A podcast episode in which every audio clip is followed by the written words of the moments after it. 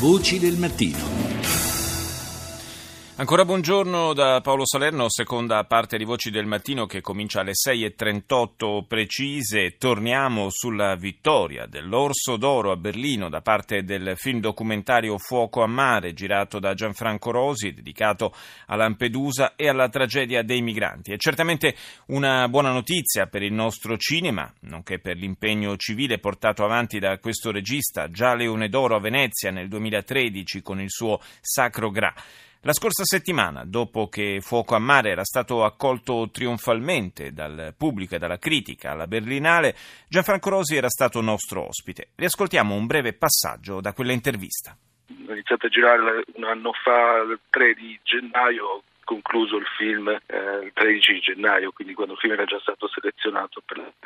Comunque io volevo raccontare in maniera molto forte il quotidiano dell'isola di Lampedusa. Il film non vuole essere un'inchiesta, problemi dell'isola sull'immigrazione, anche se poi chiaramente è molto molto forte la parte dei migranti, dell'immigrazione, la disperazione delle persone che arrivano sull'isola. Noi siamo purtroppo abituati ai numeri, ai reportage, le inchieste di televisione ci abituano ai numeri, e si parla appunto di migranti e poco di uomini io volevo che il film avesse anche così uno sguardo e si incontrassero gli occhi. A settembre, dopo aver passato oh, più di un mese in mare aperto sulla nave della Marina Militare della Cigala Fugosi, ho incontrato un episodio che così uh, mi ha rotto un po' emotivamente anche la possibilità, ha rotto dentro di me la possibilità di continuare a filmare, mi è arrivata proprio la morte addosso e lì ho iniziato a pensare al montaggio che in fin doveva essere concluso, tutto questo deve essere consegnato ad altri occhi, quindi allo spettatore. Abbiamo iniziato a montare a ottobre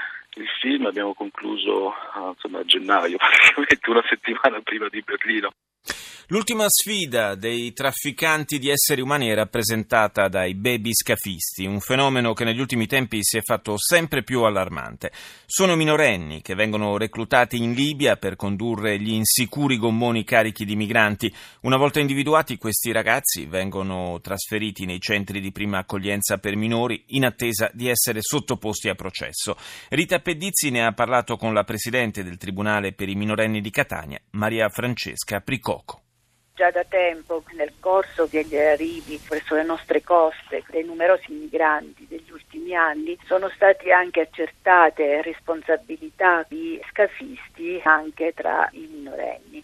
È l'ultima sfida dei trafficanti? Fa parte di una modalità organizzativa che, ripeto, già in occasione di numerosi sbarchi e anche in precedenza degli ultimi anni sono state già messe a punto. Si tratta piuttosto di un impiego di persone particolarmente vulnerabili in quello che comunque è un fenomeno di criminalità e di criminalità anche organizzata che sta conducendo migliaia di migranti sulle nostre coste. I minori individuati vengono quindi inseriti in una attività che prevede l'attribuzione di compiti anche di responsabilità e che in una condizione di debolezza se vogliamo ma anche nei limiti di quello che poi noi riusciamo ad accertare della loro ripeto responsabilità concorrono all'immigrazione clandestina nel nostro paese. Dove vengono reclutati? Prevalentemente in Libia, in alcuni casi si tratta di ragazzi che sono partiti anche alcuni anni prima dal loro paese d'origine, dal centro Africa, dall'Africa occidentale e che durante il viaggio si sono anche fermati più volte, quindi anche per raccogliere il denaro al fine di raggiungere le nostre coste. Nel momento in cui arrivano in territorio libico e rimangono lì anche per circa un anno e ho diversi mesi prima di intraprendere il viaggio e nell'ultima fase del viaggio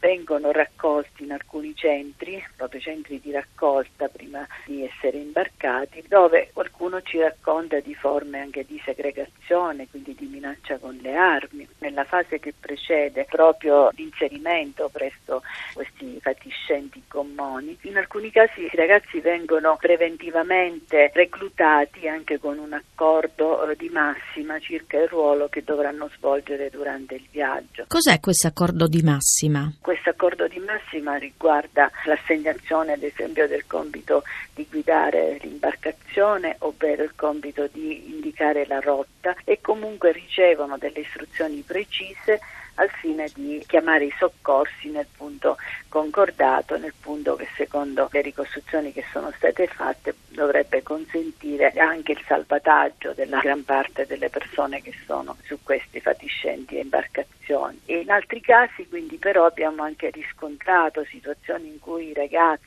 che comunque anche quelli che vengono reclutati preventivamente, quindi inseriti in questo accordo di massima, lo fanno cioè, al fine di avere uno sconto riguardo al prezzo che devono pagare per il viaggio. A parte queste situazioni ve ne sono altre invece in cui i ragazzi si trovano in uno stato vero e proprio di necessità perché vengono minacciati e minacciati con le armi e inseriti appunto in queste imbarcazioni con compiti apparentemente di responsabilità, ma poi riscontriamo non vi è stata una libertà di scelta. Il fenomeno è molto complesso, l'attività della magistratura minorile è anche molto delicata e si preoccupa di accertare con scrupolo quelle che sono le effettive responsabilità di questi giovani che possono ritenersi responsabili o corresponsabili di queste attività criminali, ma in altre situazioni sono solo delle vittime e delle persone quindi, che vengono reclutate proprio per la loro vulnerabilità. Vengono istruiti sul momento. Prima di partire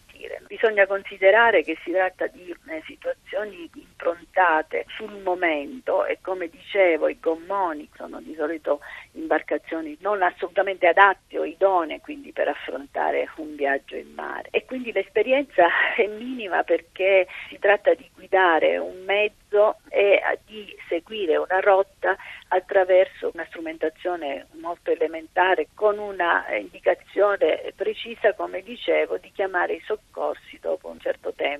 Mi preme sottolineare che giungono nel nostro territorio negli ultimi anni, particolarmente dal 2013, migliaia di minori stranieri non accompagnati. Ed una questione cioè, molto delicata e complessa, quindi che i tribunali minorili, quindi siciliani, soprattutto quello di Palermo e di Catania, hanno affrontato negli ultimi anni, è quello dell'applicazione dei diritti, cioè delle persone di minore età straniere che si trovano nel nostro territorio da soli